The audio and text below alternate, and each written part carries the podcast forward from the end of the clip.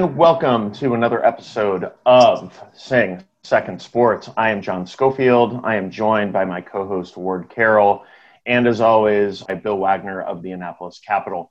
We have a fantastic show for you this week. We are getting closer and closer to the B Y U game, which will be on Labor Day Monday. And this week we were joined by Matt Munley and Bill Givens of N A A A to talk about some of the logistics and planning for that game, what they have been thinking about really since the pandemic hit in March leading up to current day, how the plans have changed, how they've been agile and flexible to uh, try to accommodate for whatever the possible decision was on the horizon. And, you know, we'll go right to Bill Wagner here uh, for what that decision was vis-a-vis the B Y U game. Bill, as always, has been, you know, covering Navy football and all of the happenings in and around uh, Navy football very, very well in the Annapolis Capital. So, Bill, what's the latest news we can tell our uh, listeners about uh, with uh, the B Y U game? Well, obviously the big news is no fans. Uh, after careful consideration of the circumstances, consulting with the state and local officials, Chuck Gladchuk and his team with the Naval Academy Athletic Association determined they could not safely conduct the game with fans on September seventh when B Y U comes to Annapolis for the season opener. They are hopeful the brigade of midshipmen will be able to attend. When I asked about that yesterday, Chet said at this time, the brigade is included in the no fans mandate. However, uh, Chet and the N A A A have, uh, are seeking a waiver from the state of Maryland. Obviously, it'd be Governor Larry Hogan and his team would have to make the decision. They are hopeful of a waiver that would allow the brigade of midshipmen to be in the stands. They would have to be socially distanced. They wouldn't be all congregated in one little section like normal. They would be socially distanced all over the stadium. Um, but Chet was confident that they could get that waiver, being as that they've been in a bubble. They've all been tested regularly. Um, the Navy's doing so much to maintain safety. They feel like the brigade in the stands would be safe. So that's where we stand. We don't know how many home games this no fans ban is going to apply to.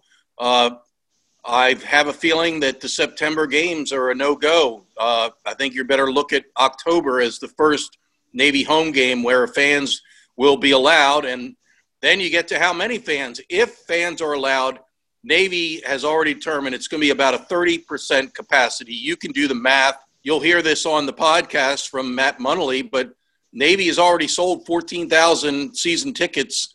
Um, now they uh, they expect a large amount of the people who bought those tickets will opt out of attending a game. Uh, but then you add in the brigade of midshipmen. The bottom line is it is highly unlikely that there will ever be general ticket sales to the general public for a game at Navy this season. Yeah, and that's a good point, Wags. And before I shift it over to Ward, um, I, I will make it very clear that, uh, number one, it was awesome for, for Matt Munley and Bill Givens to join us on the podcast. Uh, our discussion with them took place before the announcement of no fans for the B Y U game, but it was fascinating, at least for me, to hear all of the hypotheticals and all of the possible C O As or courses of action uh, that they were considering in order to accommodate, you know, possibly the brigade who's looking at an entire semester of no liberty off the yard, uh, to possibly accommodate uh, season ticket holders who have been, you know, really very loyal to uh, Naval Academy sports for a long time. So it shows the real considerate thought that goes into really anything and everything that the Naval Academy does. If I can, you know, throw compliments in the direction of Chet and N A A A as much as I can, you know, so in that sense, it was fascinating, but Um, you know, obviously our conversation with them took place before the final announcement was made. In terms of that announcement, Ward, what was your take on it and, and what, you know, kind of the future holds? Well, I think this is the matrix that we're seeing unfolding nationwide.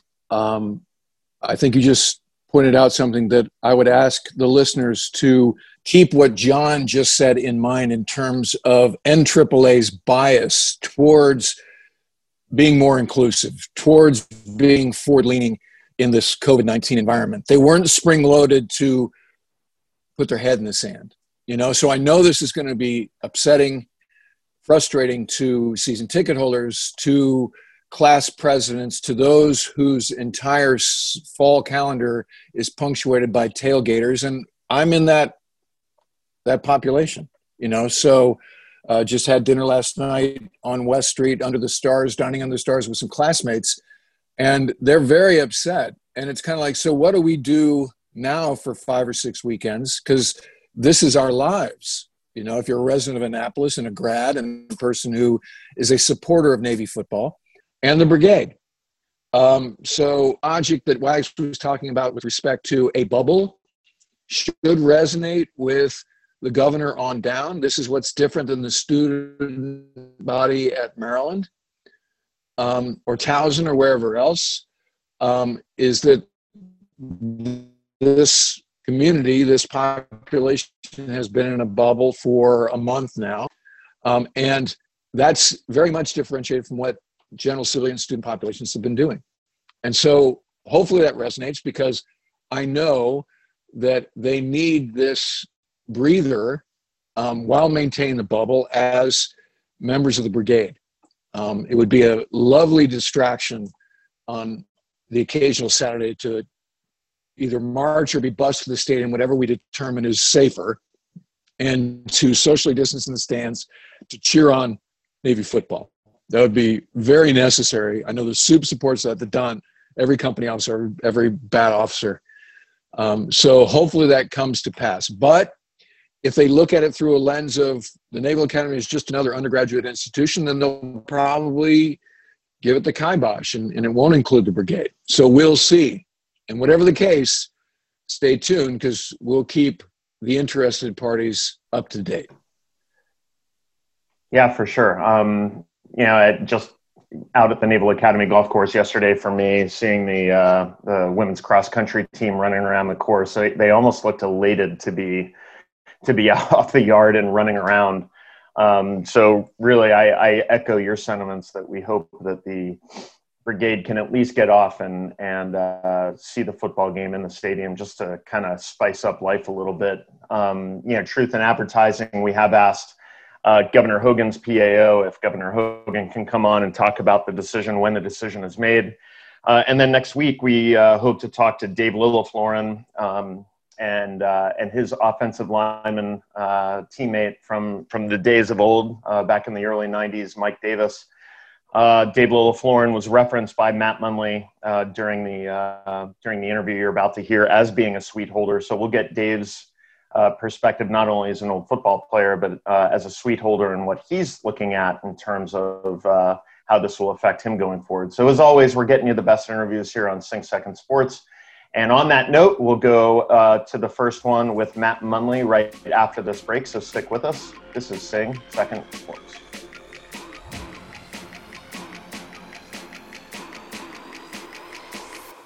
Sing Second Sport is sponsored by Mills Fine Wine and Spirits, located in downtown Annapolis at City Dock, owned by Jerry and Jen Donahoe, class of ninety-four. Please rely on Mills for your beverage and refreshment needs. They deliver to your boat, to your home, and have great deals for grads and non-grads alike.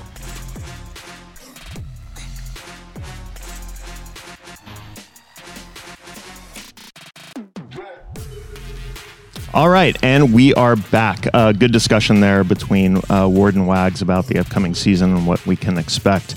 Um, we are into our staff segment, and we are really, really happy to be joined by Matt Munley. Matt Munley uh, started as the assistant A D for tickets in two thousand two and has been a mainstay in Ricketts Hall ever since. He is in charge of all season ticket plans, all drunken fans rolling up here, you know, right before the game asking for free seats, wondering why their Admiral's Row parking is not as good as it used to be, and every other customer service debacle that usually accompanies a football game.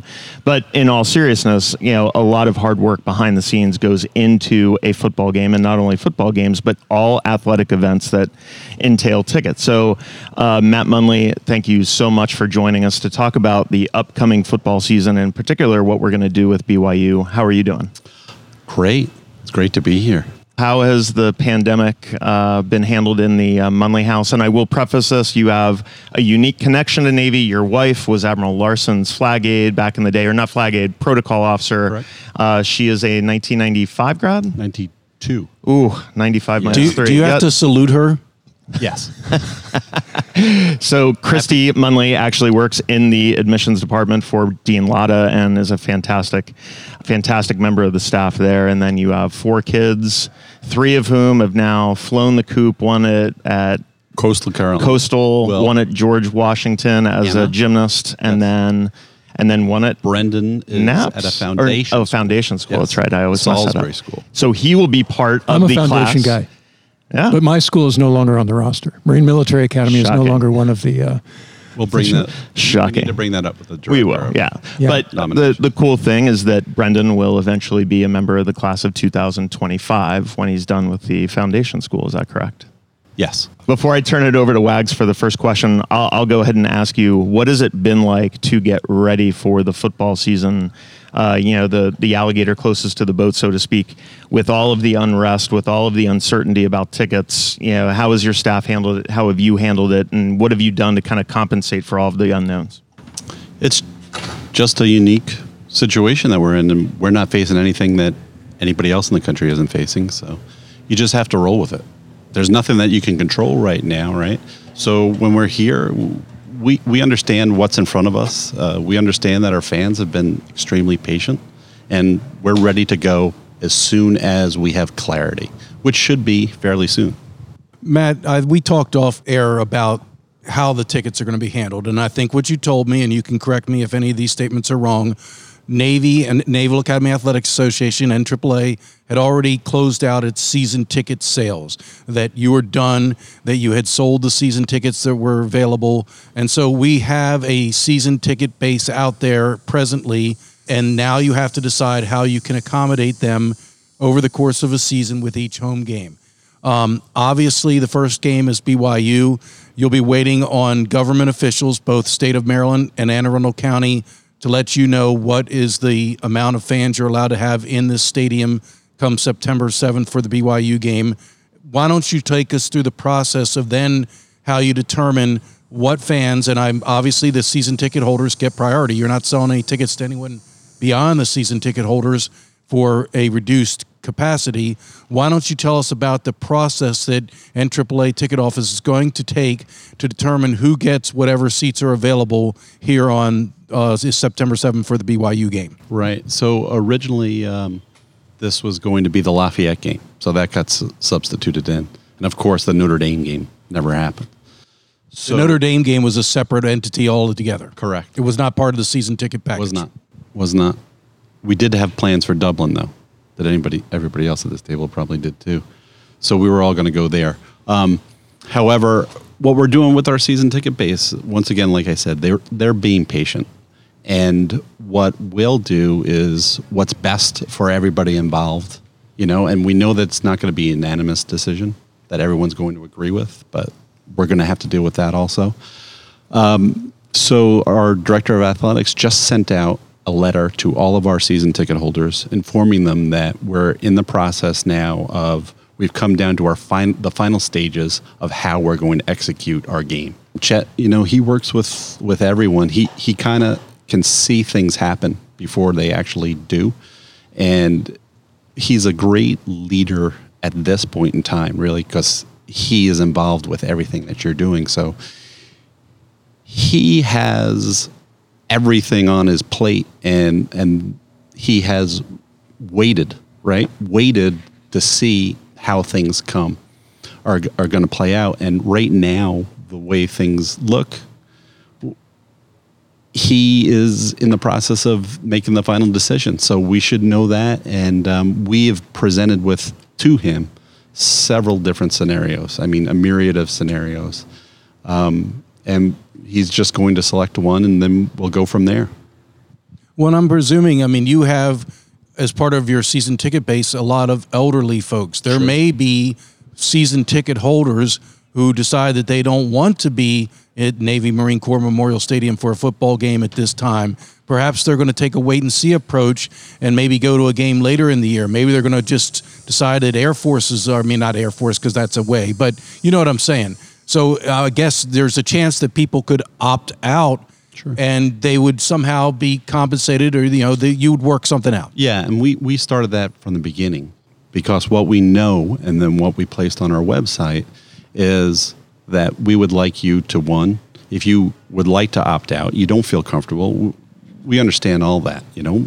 Everyone reacts differently to to this situation that we're in. If you'd like to opt out, no problem. We'd We'd ask you if you'd like to donate and be all in. If you'd like to be all in, that's great. Donate your proceeds, and, and we can take that uh, donation. That'd be fantastic. That would help us in, in this scenario. As you know, everyone's going to come upon some financial hardships, especially athletic departments.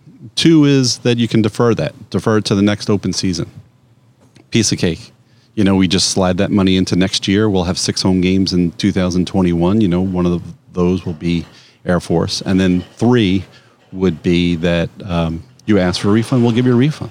I mean, you're our loyal fans. These people are our season ticket base, has been with us for a long time, and and they're they are loyal supporters, like I said before, that have been so patient with us, and they've been patient throughout this entire situation. So um, we're just going to execute one of those three things, and and we'll come out formally with that, like I said, in, in short notice. So, Matt, let's do some of the math. Um, how many season ticket holders are there roughly? So if you're going to include your, you know, your brigade of midshipmen in that in that total, you're going to be upwards to around nineteen thousand. Okay, so we're still, as you've said, figuring out what the givens are and what the protocols are going to be, but that could potentially be capacity, right? Uh, of the stadium, yes. Yes, yeah. Yes. So you know that from a single game standpoint, you're not going to open up to single game purchasers. Right, okay. Because your assumption is going to be that a portion of your season ticket base is going to defer, is going to donate, is going to ask for refunds, and then the last is going to attend. So that's, for the listeners who are not season ticket holders, that's your best bet, is to hawk by whatever means um, season ticket holders who don't want to attend games and are not deferring to next season, right? So I don't know if this is StubHub or how you would do that. Is does, does the N A A A have uh, a, an outlet or a, a, a site to help season ticket holders get rid of their tickets? Well, w- what we would prefer, if they don't want to attend the games, is yeah. that they can just simply defer that money to next year. But if they say, I don't want to do that, I'd rather sell my tickets per game, what what mechanism would you recommend for them to do that?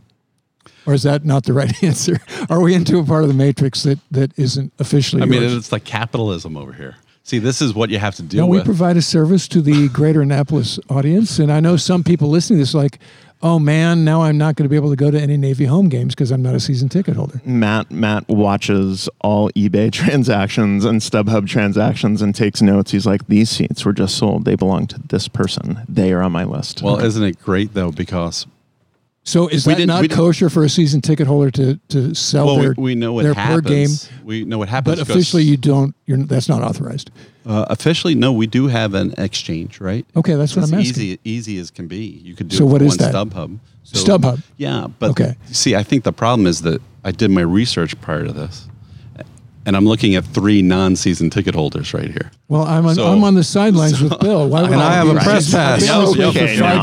Here we I go. mean, come on. Do your I, research, I Matt. Do, How I, are you getting into the game, do, Schofield? I you don't do, have a season ticket? I do my work out in the parking lot, as everyone yep. knows. Mm-hmm, mm-hmm. Yep, I know. Or blue and gold members. You know, we could all be. We could all be blue and gold members. John, it, it seemed like when we opened up this segment that it seems like from a personal experience was what you were reciting on how I had to deal with customers. Exactly, it, yes. It may or may not have been you that it, you're referring to. It, it, shaming um, the host umpteen, never goes well, Matt. I'm just gonna tell you times would I walk I into Munley's office like two days before a game, and I'd be I'd be like, huh, oh, yeah, small talk, how are the kids? I'd get all of his kids' names wrong. Yeah, I care, I care, I care. Yeah. Hey, by the way, do you have anything really close to the field for Saturday's game? I, I, you know, the kid's chief, big guy, and uh, good to see you, dude. It typically comes out like this, you know. Depending upon my stress level at that time, I try to be calm and cool, right? But typically he walks into the office and and I usually say, what do you want?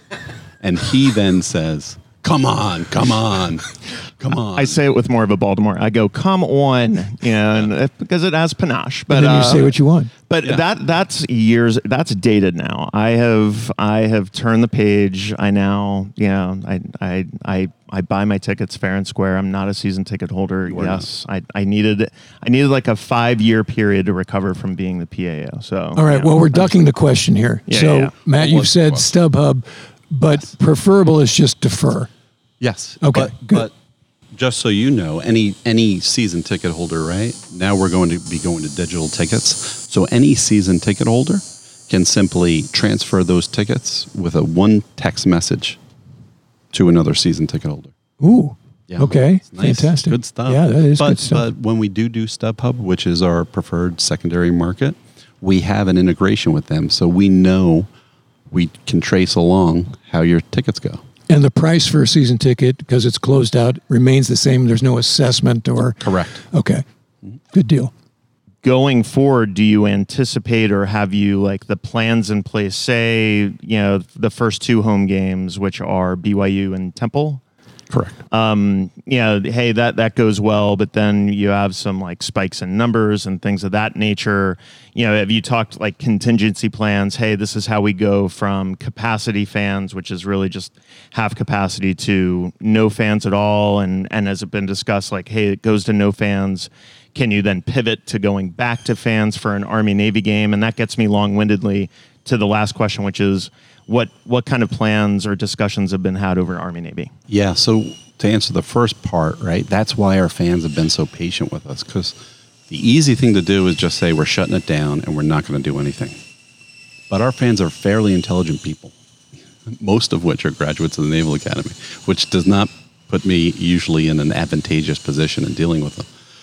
But we didn't want to just shut things down, so we would assess it.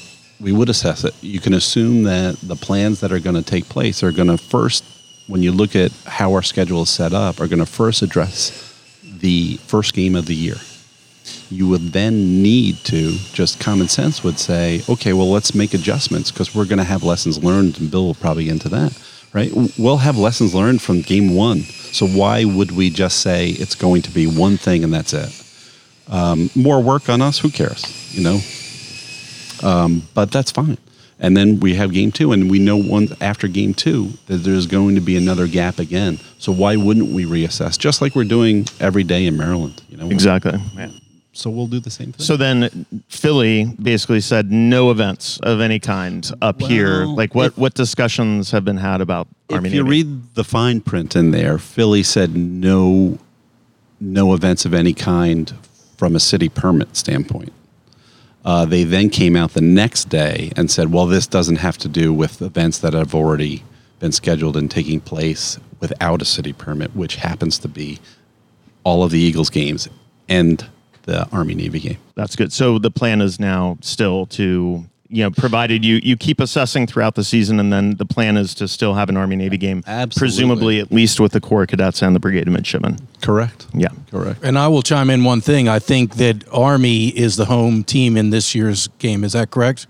Yes. So that makes a difference. A lot of these decisions will start with Army, West Point, and Navy will then react. But I, mm. each of you sell your own tickets. Is that correct? How's that work? No. Uh, well, we wouldn't, we wouldn't let Army take the lead on... Mostly, any, no. Uh, we definitely aren't going to let Army take the lead, but th- it would be a joint decision. Even though, I mean, they're home, they're home team symbolically. Okay. So we'll work together on that. But um, yeah, we've all sold our tickets. We, we were prior to this happening, we were less than a thousand away from selling out. And I will be honest with you, we don't get a lot of traffic saying I want I want a refund on my Army-Navy tickets. Uh, I think it's the optimism of, of our fan base, right? That says, well, why would we cancel something that's going to happen in December? We can we can simply wait. Now, if there are financial circumstances that people, you know, just simply want, we'll take care of that. And we'll say, hey, no problem, here's your money back. And if you want to, if you want to, we'll just hold on to them for now. We'll hold your place in line. No problem. Because, I mean, without fans and, and without support, the job's pretty boring. I don't I don't even know, honestly, without fans if it exists. But yeah, the the level of of calm and um, you know, just poise that you always have about a pretty stressful job where a lot of people, I know we were joking about me, but a lot of people are always calling you, asking for things. Hey, can I get can I get tickets for this? Hey, I don't like this. You know, you've you've always been, you know, first rate when it comes to customer service and representing N A A A. You're you're one of the more senior people there, and and I know on behalf of us, we we really appreciate what you do. And and if there are listeners, and there are hordes, and I mean a lot, yeah. a lot of listeners wow. out there who don't have season tickets or want more information about how to get tickets, to add to your bottom line, how do they contact the ticket office? How do they get tickets? Put in a plug for your for your own product here. I think this is going to cost me in, in the long run. After those very complimentary more work, words, yeah. yeah. Well, more work. Well, yeah.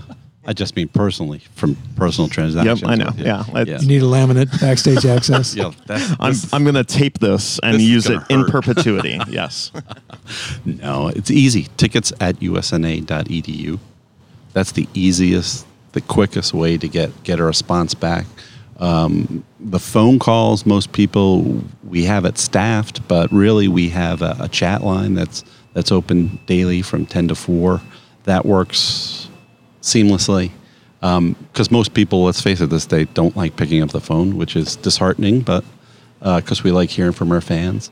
Uh, but honestly, it's it's an easy job because you get to live here in Annapolis, which is which is a bonus, uh, and really. What you take from our fan base, they're really, really intelligent people, and it they have a lot of really good ideas. And like I said, I'm married to a Naval Academy grad, so I already know the smartest person in the room. So I don't have a problem with uh, taking the back seat to anything, and, it, and it, it's enjoyable. But our, our fan base is is really, um, really exceptional, and, and you can take a lot from them. And most of the things that we'd learn actually, and we put forward. Come come from our experience with them. So, awesome. Well, Matt, thank you so much for joining Sing Second Sports. Uh, enjoy your your complimentary Sing Second mug, and uh, I'm excited and about it. I'm telling you, we this isn't any B S operation. We we are yep. we are legit. So, uh, well, don't forget the ball marker. The ball marker too. Right. Yes, yeah. For all the golf. That Guaranteed you play. To piss off your partners because it's like it three inches thick. Yeah, exactly. Hey, is that in your line? Yeah, it's about seven feet from, from my ball. Yeah, that's that's a gigantic thing in my line. Yeah, so thank you very much, Matt. Um, yeah, Matt Munley, uh, assistant A D for uh, tickets. Thank you again, Matt. Uh, now happy to be joined by Bill Givens. Bill Givens is the Senior Associate Athletic Director for Operations and Championships. And as we talked to Bill, and we should have prefaced this when we uh, when we talked to Matt Munley, here we are in Navy Marine Corps Stadium as they get ready for uh, the upcoming season. And again, as Matt said, you know, with fans or without fans will be announced, um, you know, by the time this podcast is out, uh, everyone will know what that policy is. But um, Bill, essentially, to break down what his title is, anything and everything that happens outside of the stadium, inside the stadium, you know, really falls on you. And so when it comes to fan ingress and egress and everything, anything and everything that's happening in the stadium, it kind of falls on you and your staff. So if you can expound upon what your duties are and kind of what you've been thinking about leading up to this coming football season. Yeah, so, you know, what I like to tell people is that when you come to a Navy football game, from the moment you pull into the parking lot, everything that you see and do, except for what happens on the field, what happens at the ticket office, and what you hear on the P A on the video board, everything else is within my purview. The parking, the parking staff, the uh, security checkpoints, the uh, facility itself, the concessions, the seating bowl. Everything that you see is under my purview, and that's what uh, where my responsibilities lie. So uh, from A to Z on Navy football game day, from the time you get here to the time you get in your car at the end of the game and pull out uh, is, you know, everything that you're doing within what I'd mentioned is under my purview, and, and the people that do those things report up through channels through me. And that's a Herculean task. You know, it, it doesn't just involve the six or seven home games per year. It's it's prepping, it's the maintenance within the stadium, I assume. It's yeah. just making sure that the fan experience, you know, from bathrooms to parking is is good to go. So when it comes to, you know, the upcoming B Y U game, you know, I, I know that every game is kind of a headache in one way, shape, or form, but, you know, how have you been planning for the B Y U game, kind of along the same lines of what Matt was talking about, where you've been, you know, just kind of going with the breeze and seeing how the changes are affecting everyone? Yeah, it's it's been uh, it's been a really strange uh, four or five months. I mean, this is a twelve-month-a-year facility. I mean, we start with, you know, the first Navy football game. We go through the season, we do state high school championships, we do the Military Bowl, then we get into Navy lacrosse, then we get into Bayhawks lacrosse, we do summer camps, we do uh, the Annapolis ten-miler, all the road races that take place in Annapolis operate here. So we're out here twelve months a year doing events, uh, wedding receptions, retirement parties, anything and everything goes on out here. And then when everything got shut down in March, you know, The, you know, the stadium essentially shut down for the most part with events. So it's kind of been odd in in that sense, in that I just, you know, don't feel like I have my pulse, fingers on the pulse of the stadium with, you know, things going on out here. I mean, we did have the Major League Lacrosse season and we had the Naptown Challenge lacrosse games, which was good to get out here and to turn on these systems and fire things up to see, you know, see how things are running. But going back to, you know, your question, we started in April, uh, the first of April. We have an internal committee within N A A A planning for the upcoming home football season. Uh, it was going to be Lafayette was going to be our home opener. Then it was Notre Dame. Now it's B Y U. So we've been discussing the uh, the options of what we can do here since April. And with so many unknowns, we were just focusing on the things that we can control.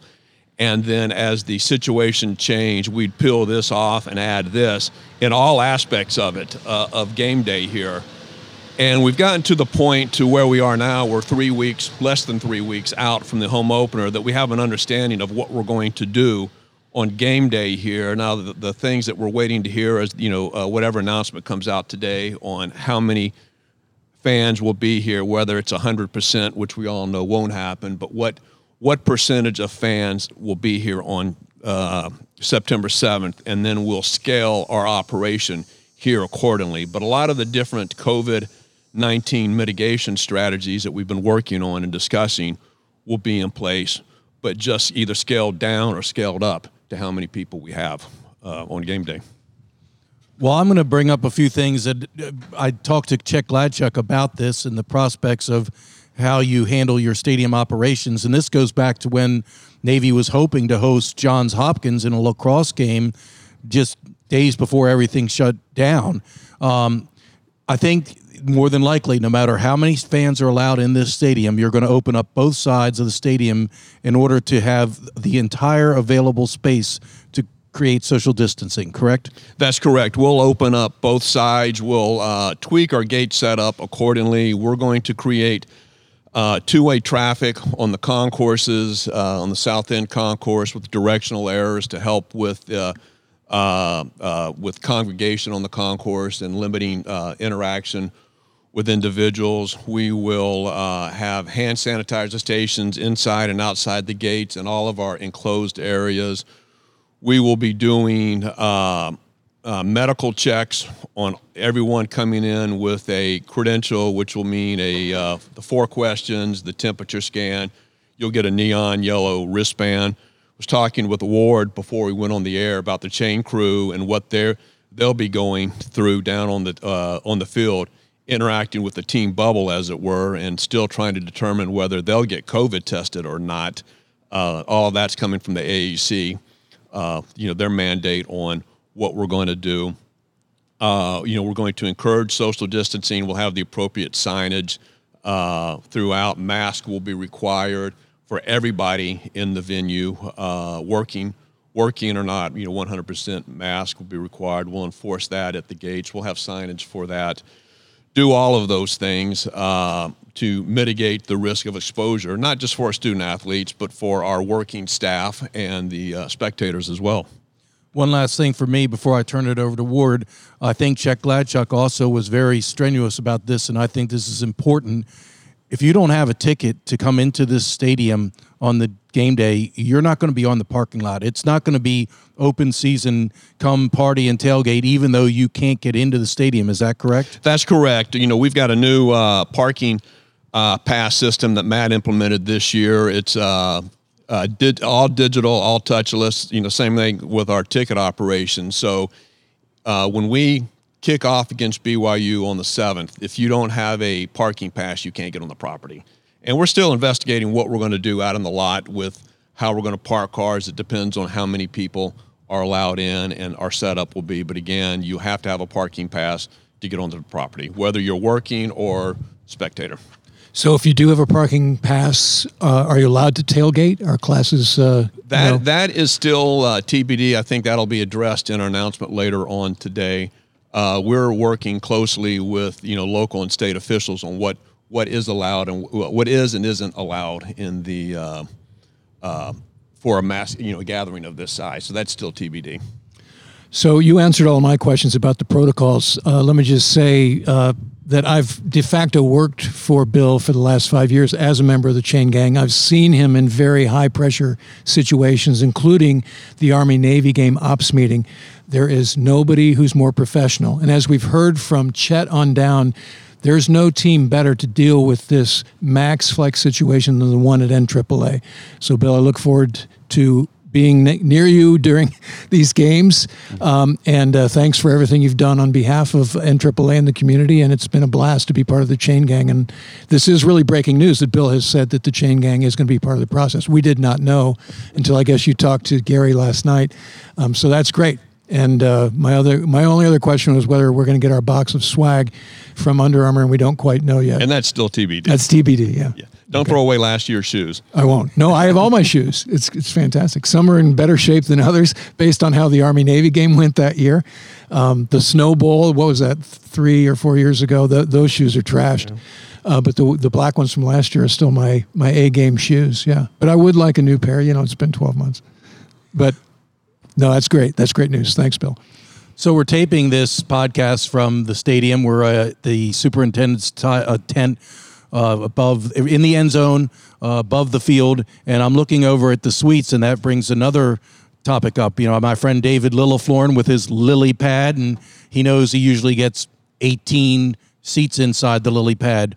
Um, you're probably going to have to cut back on the suites, right? I guess suite holders probably – not going to be able to expect to have all of their number of seats in there, I would imagine. Well, that's still uh, to be determined as well, Bill. But what we're going to do is we'll just, you know, ask our suite holders, you know, Dave and others, is to, you know, what they're comfortable with, because it's like inviting people into your house. You know, are you comfortable having thirty people in your house, or do you want to limit it to a handful? So more than likely, that's how we're going to do. We'll leave it up to the individual suite holder to what, what they're comfortable with. If you're If you're a suite holder and, and you've got a family, an extended family of twenty that you're comfortable with, or thirty, you know, that you know that we'll work with the suite holder on that. But again, leaving it up to the suite holder to what he or she are comfortable with. Let us force multiply for you. You know, if you're listening to this podcast, if you're going to be in the area for the B Y U game, and I know that everyone likes to come to to Annapolis, particularly as it stops getting like end of the world hot and it gets nicer into the fall. If you don't have a parking pass, you know, if if you're not, you know, actually attending the game, don't descend on the stadium, don't descend on the parking lot. You know, help us be responsible out here and and and make Bill's life and uh, Matt's life easier. So um, great information. I echo what you guys have said. Pure professionals working your asses off for the past few months to get ready for the unknown. And now it looks like we know a little bit. Um, Last bit of advice, assuming there are fans, how early do you want people to ingress into the stadium? Because I assume as you're temp checking, as you're doing this, you know, kind of triage at the gates, you're going to have more personnel ingressing them in, but are you going to give advice in terms of how early they should show up? You know, because now if you have a huge line queuing up, it's going to be hard to social distance that. It stretches into the parking lot. You've got a logistical issue.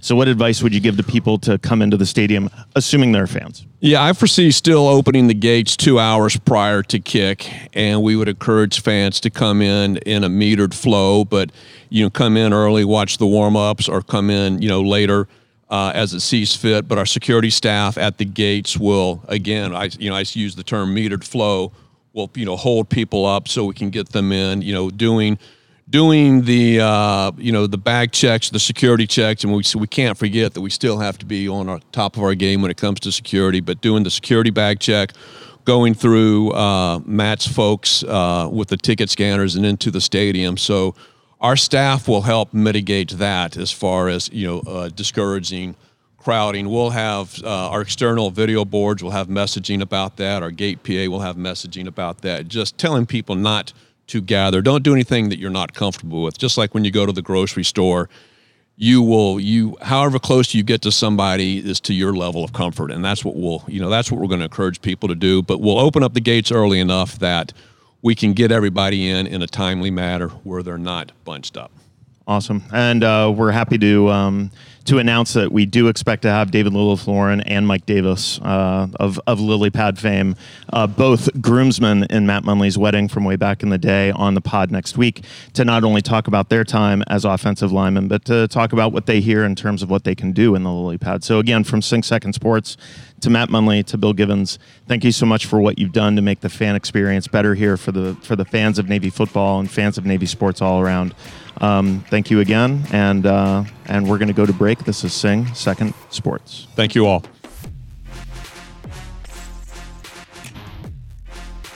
You're listening to Sing Second Sports with John Schofield, Ward Carroll, and special guest Bill Wagner of the Annapolis Capital. If you like what you hear, hit like below and share with your classmates and friends. Let us know how we're doing. Hit us up on Twitter at WeSingSecond. That's at We Sing Second. Now back to the pod. All right, we're back. Uh, awesome conversation with Matt Munley and Bill Givens about um, you know, how we're going to do this B Y U game. A lot of good information there. We're going to have to break that down a lot more as we go forward. Uh, next interview, uh, this is our athlete segment, and we've got a really good one this week. We are talking to, I'm not going to reveal any names, but on Twitter, he is known as UnsatMid. He's got a great Twitter following. It's extremely, um, I, I'll just call it entertaining. I, I've been following it for years. Um, so I'll just go ahead and ask you, how you doing? I'm doing really well, sir. I'm uh, having a great time in Bancroft Hall. So it, everyone knows that the year is now a bit different for you. You're a firstie. We're, we're mm-hmm. protecting your name to uh, protect the innocent here. Mm-hmm. Um, you're you're a firstie. What what is your thought process being a firstie and knowing that at least for the first semester you cannot leave the yard? Well, it is it is a little rattling to to say the least. You know, I've I worked pretty hard uh, over the past three years uh, to get to this point, and uh, there's a lot of luxuries that come with being a firstie, and a lot of those are now null and void, and so it's just kind of. Uh, It's just kind of, it hasn't set in yet because we haven't really been doing much. Uh, we haven't started the academic year, but it's just kind of scary to think that uh, the liberties that I've been looking forward to for so long are uh, kind of slipping through my fingers right now. Um, but there are going to be some good opportunities. You know, I'm I'm not too worried about it. I'm trying to stay optimistic as best I can. I'm not really a cynical person. So uh, just kind of looking forward to to getting through the academic year, at least for the first semester. So how are your how are your classmates handling it? Like, for the most part, I know you guys are probably in a bunch of group chats and and discussing the ins and outs about how it was going and what you were hearing as as reform was happening, as as you came back. Mm-hmm. And I understand you were a first set detailer. You know, how how did your classmates handle it? And then as a first set detailer, how did the plebes handle it? Um, and and how, having gone through plebe summer yourself, when we weren't obviously in a pandemic, you know, how was it for you trying to detail these mids when under completely different circumstances? This is like a, a completely wild time. Yeah. So for, for plebe summer, it was, it was interesting. So we came back two weeks early, and same as the same with the plebes. They came back two weeks before I day actually started, the first day of oath day. And, uh, we had to be separated the entire two weeks. It was our ROM period, restriction of movement period. So the only person I could talk to was my roommate, who was also a first set detailer. um, and it was kind of weird. Every day felt the same. We just played video games together. I hope, I mean, you at least like your roommate, right? Oh yeah, yeah, of course, of course. So it was, it wasn't too bad. It was kind of just a waiting period. It was only two weeks, so it wasn't that long. Uh, and then plebe summer started, and everything kind of went pretty well. There were some weird things we had to do. The plebes couldn't be on any other deck but their own, uh, so that was that was a little weird. And there were other restrictions. They were had to wear their masks at all time. So whenever we had to to drop them, make them do push-ups, they had to take their mask off. And it was just kind of interesting. It wasn't so much that it was completely different. Plebe summer wasn't reinvented. It was just small tweaks like that that we kind of had to teach ourselves because it wasn't what we had gone through. Um, but plebe summer went really well. Uh, it was just the normal problems that every detailer runs into. Scheduling stuff is it, there's stuff that's scheduled on top of each other, and you don't you have no idea how you're going to get your plebes from Hospital Point to Lejeune in two seconds. Stuff like that, but uh, everything else went pretty fine. And then after that, uh, they didn't want to send the first set detailers home, so they kept them here, and we were just here for two weeks, basically doing what we did during ROM. Played a lot of spike ball, and then then reform hit over the past two days, and uh, it was pretty weird. Uh, we had to move rooms. I, I think we moved four times so far. Oh, man. Yeah, so that was that was kind of a pain, but uh, everyone's attitude is kind of just unsure right now. Because we tried to do formation yesterday, and formation we had to stand six feet apart and had masks on, but not all of us can fit in the, on deck, and so it was kind of it, it was pretty messed up. I don't it didn't go as smoothly as uh, I think C C planned, but uh, overall everyone is just kind of waiting for the differences to pop out because right now it's just kind of it's just kind of bizarre. Uh, And especially because classes haven't started yet, so we're not in our new normal of taking classes in our rooms and stuff like that. Um, so it's just, it, it's again a waiting game, the third waiting game of the summer uh, to see what's gonna what's gonna happen. Well, it prepares you for the fleet, and this will be my last question before I let our producer uh, Chris Cervello ask you a couple of questions since he's the grad and I'm not. But you know, obviously, here we are at the end stages of you know Vela Golf and and the uh, and the Truman Strike Group coming home after basically not having uh, a single port visit, and mm-hmm. and you guys are kind of living the same thing. Um, it, so by the time this pod comes out, you will have gone through the first couple of days of classes. Classes start Wednesday, and as we're talking to you, here we are on on Monday. What what have you heard in terms of classes? There have been rumors that the youngsters are going to live on Saint John's. You know, it, what details about that can you share? So, I mean, very little. of uh, just like anything, we've I've gotten uh, emails from about two of my professors, uh, forty-eight hours in advance of class. Um, I know two of these professors, and they're they're on top of everything, and I think the other ones are figuring out as they go. Um, but they, I think almost every professor did a summer class or finished up the fall semester online. Um, and so they, they have lessons learned, um, for what they should do. And it should kind of go off with a hitch or without a hitch, I think. Um, it's just going to be weird because my two roommates will be in class at the same time I'll be in class, and I have a lot of discussion based classes. So, and so does my roommate. So, talking over each other. I'm not really sure. It, again, it's just kind of up in the air. Um, but I, I, I have full faith in my professors. I mean, I know two, like one of them will do a, a killer job. She's awesome, my German professor. And so I'm I'm not too worried about it. Again, it's just that that waiting game. Like you like I said, it's just uh, just see, who knows where it's gonna go. It'll take a little bit for that normal to set in. That that uh, the monotony that we're so used to, which is I think a little bit healthy. But then the youngsters will come back because there's still a few hundred people not at the academy. And then I think things will change. And they've also talked about moving into um, in-person classes. So as of right now, it's just waiting for the classes to start and then waiting for them to change again and then waiting for them to change again. So let, let's back up a second. Um, let, let's set the stage because we've, we've talked about and we've heard a couple different things in the weeks leading up. Who's back at the academy now and who still has to come back? Um, can you kind of set that like from a ten thousand yeah. foot level? So right now, uh, I think all of the first classmen shipmen are back and all of the plebes are back. Um, and then the vast, vast majority of the second class, the juniors are back. And then the youngsters, the third class, there is a few hundred, I would say three hundred that are not here right now. Probably, actually, probably more than that, five hundred, I'd say. About half the class is probably not here right now, and they're showing up over the next couple of days. But they can't move into their new their company areas because they're in a restricted um, operational movement stage. Got it. So it's everyone's okay. spread out, and uh, it's it's just kind of interesting right now. It'll be uh, waves of people coming back, and it'll change everyone's daily life each sure. time that waves come back. A wave come back. So how is morale? People upbeat? I mean, or are people frustrated? Like, I mean, what would you kind of characterize the, the mood of Bancroft Hall right now? So I don't think it's frustration yet. There's a lot of things for us to do with reform. You have to get your uniforms ready. You have to move, you have to move in.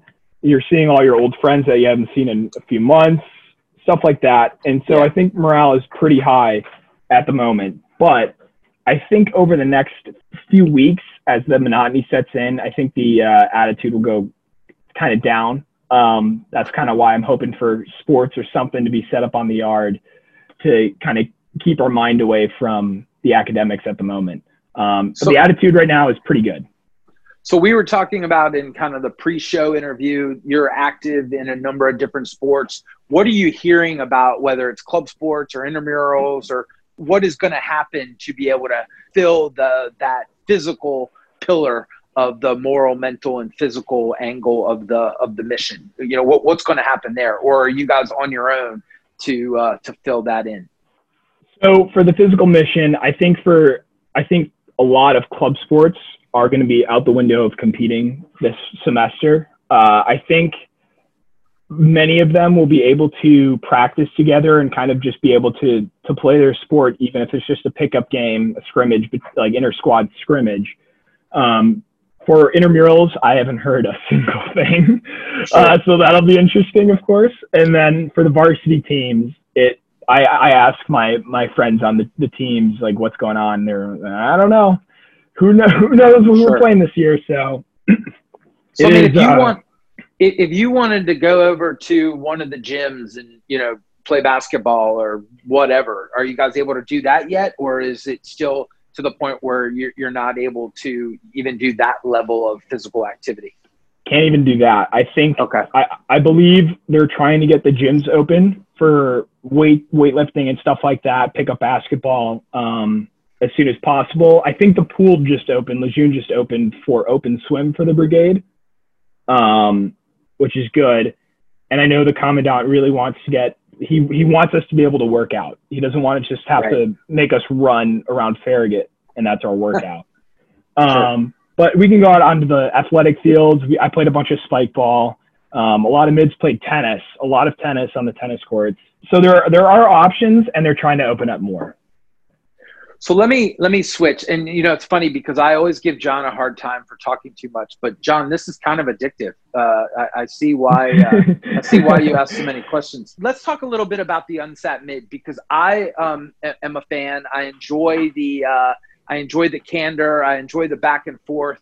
Are you the original uh, UnsatMid, or are you like the Dread Pirate Roberts? Somebody gave it to you, who gave it to somebody else? Or what? How, t- talk to me a little bit about that. So uh, the founding of UnsatMid, uh, that kind of came about very uh, weirdly. There was an incident my youngster year. I had a Twitter account that I didn't really use very much. And one night I was on my Twitter and then um, I'd followed a few firsties or, or some, some upperclassmen. And there was an event that went down at a uh, hockey game, a club hockey game. Uh, where a few midshipmen uh, had a little bit too much to drink. Nothing serious happened, and people were cracking jokes about it. And I made a a, a little picture involving it, uh, kind of just making fun of some people. Um, and it got a lot of a lot of people liked it, thought it was funny, and so I just kind of it kind of snowballed from there. Um, and a, a lot of the times, especially on Insta, like Navy Instagram accounts, they're kind of cynical for the sake of being cynical. I don't really, I don't. That's kind of not my, my style. And I really love Navy sports. Um, so I kind of wanted to, to focus on Navy sports along with just uh, general funny, because the Academy is the funniest place in the world. So there's always there's always jokes to be made.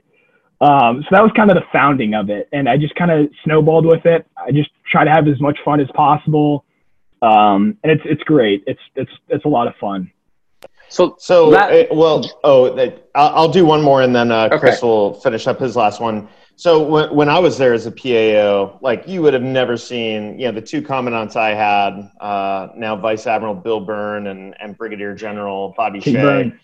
yeah, they, they they would not they would not be on social media the way that the current Don is. And I follow the Don, um, or Sing Second Sports follows the Don on Instagram, and we see the daily Don video and all of that. That's it, it's it's good to see that, and it shows that the leadership is matching what the current student body needs or is looking for in terms of communication. And I've now through, you know. Um, you know, through you and a lot of your classmates and a lot of the mids follow a lot of accounts. And, and, and to be very truthful, there are a lot of funny people out there, and, and there's just some great shit out there in terms of content that for years and years was really, was really swept under the rug. Or unfortunately, when I was the P A O, you know, was, was really spewed all over a social media platform called Yik Yak, which was yep.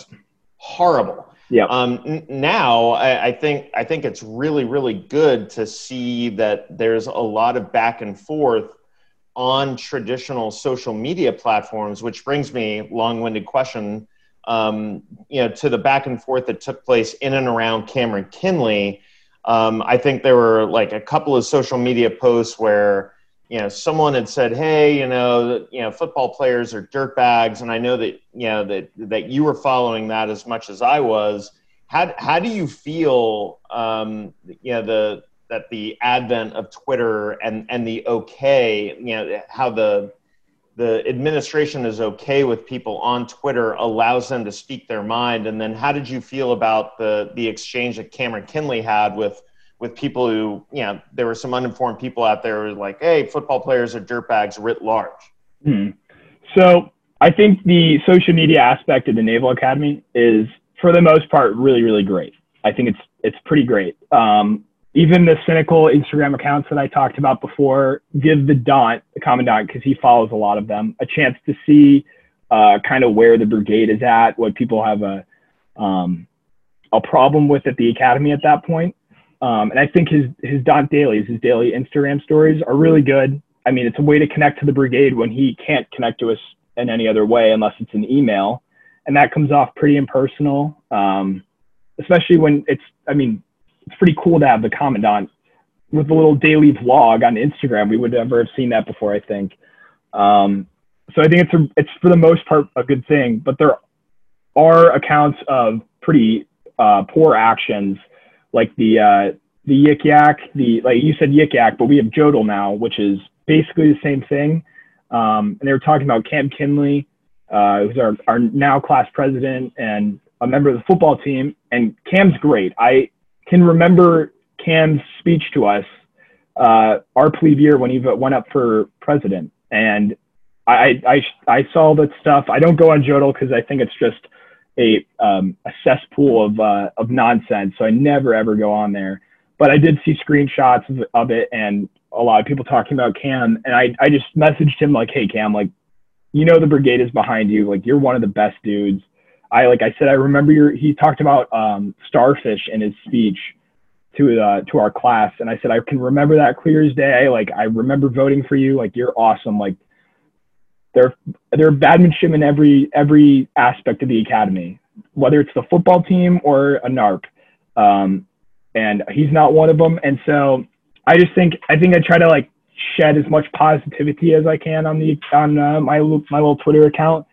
Um, but also it's kind of sometimes it's a little bit fun to have a little bit of cynicism, uh, just to keep me uh, keep me in line, because I, I don't think I could be a midshipman without a little bit of cynicism.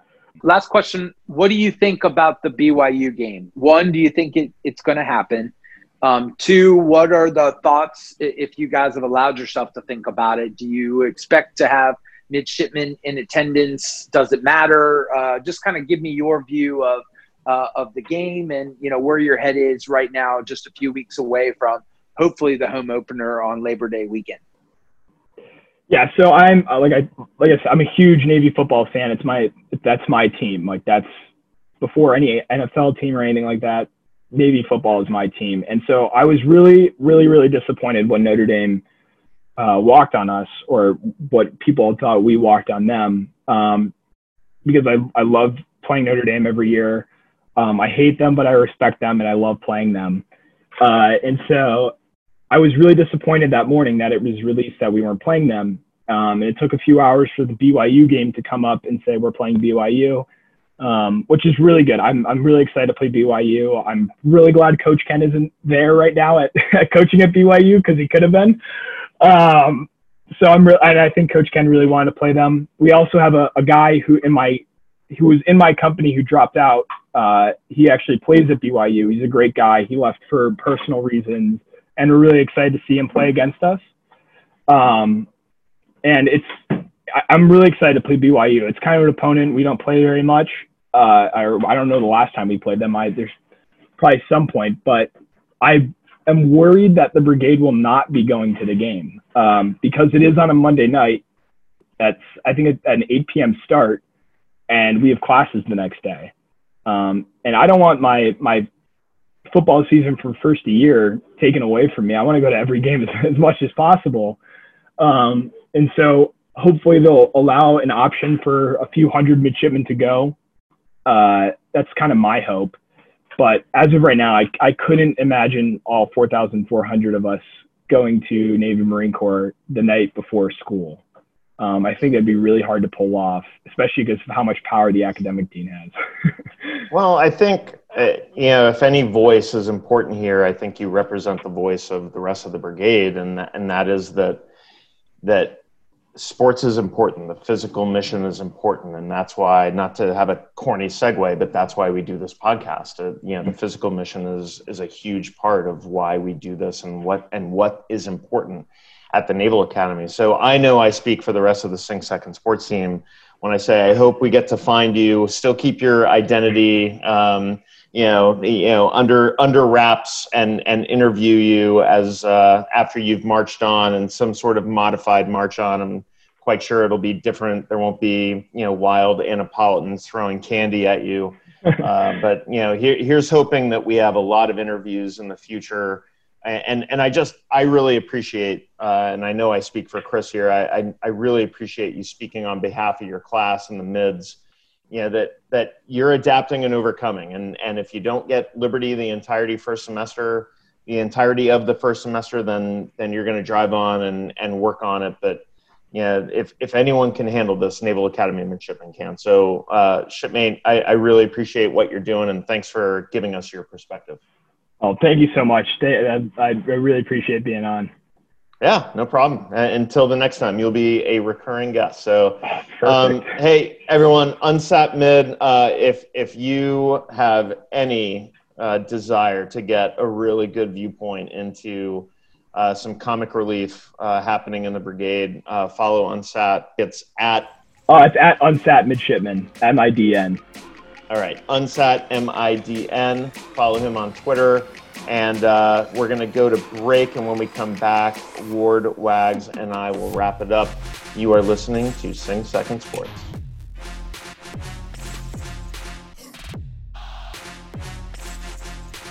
Sing Second Sport is sponsored by Mills Fine Wine and Spirits, located in downtown Annapolis at City Dock, owned by Jerry and Jen Donahoe, class of ninety-four. Please rely on Mills for your beverage and refreshment needs. They deliver to your boat, to your home, and have great deals for grads and non-grads alike.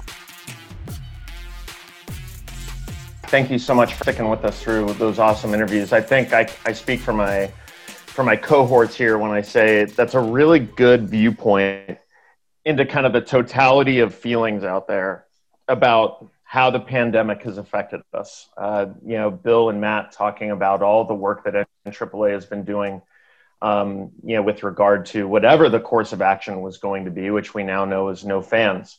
Um, Ward's perspective, talking to his classmates, you know, where, you know, Those those classmates of his from eighty-two are probably representative of a whole lot of alumni who are really looking forward to coming back to Annapolis this fall, either their, for their reunion or for uh, just to watch a football game. Um, and a lot of people, as the pandemic has shown us from the beginning, are going to have to adjust fire and, and figure out, you know, how to, how to embrace the new normal. And then really a lot of thanks to UnsatMid, um, the Twitter phenomenon, which is Unsat, uh, for, for his perspective in the hall.